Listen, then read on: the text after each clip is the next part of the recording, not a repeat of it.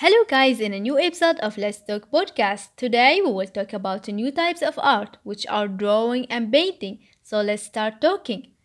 When you feel sad, angry, worried, or depressed, just pick up a pencil and black paper and start drawing, even if it is scribble. And when you finish, notice how you feel compared to when you begin. Most likely, you will feel calmer and more comfortable, and you will feel more better than before.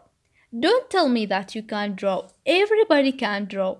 To draw or paint, it is not necessary that you should be talented, because when we are kids, we draw and painted whatever we liked without even considering the beauty of the painting.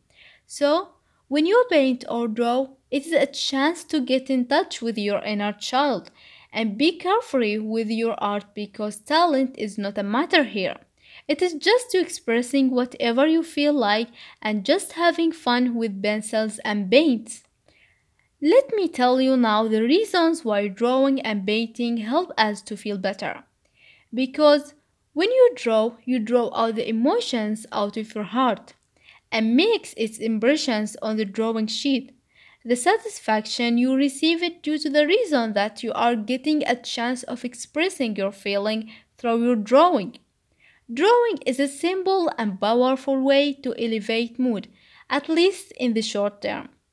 On the other side, colors can instantly uplift your mood. Colors like blue, yellow, green, purple, and orange can brighten up your mood.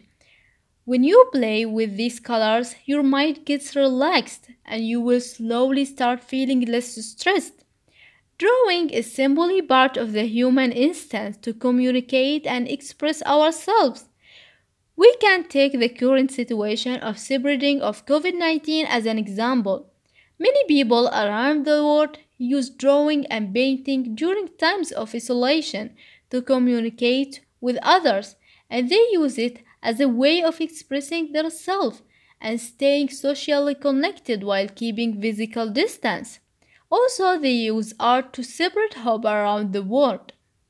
And now we reach the end of the episode. Thanks for listening and stay tuned for the last episode of Let's Talk podcast. Goodbye.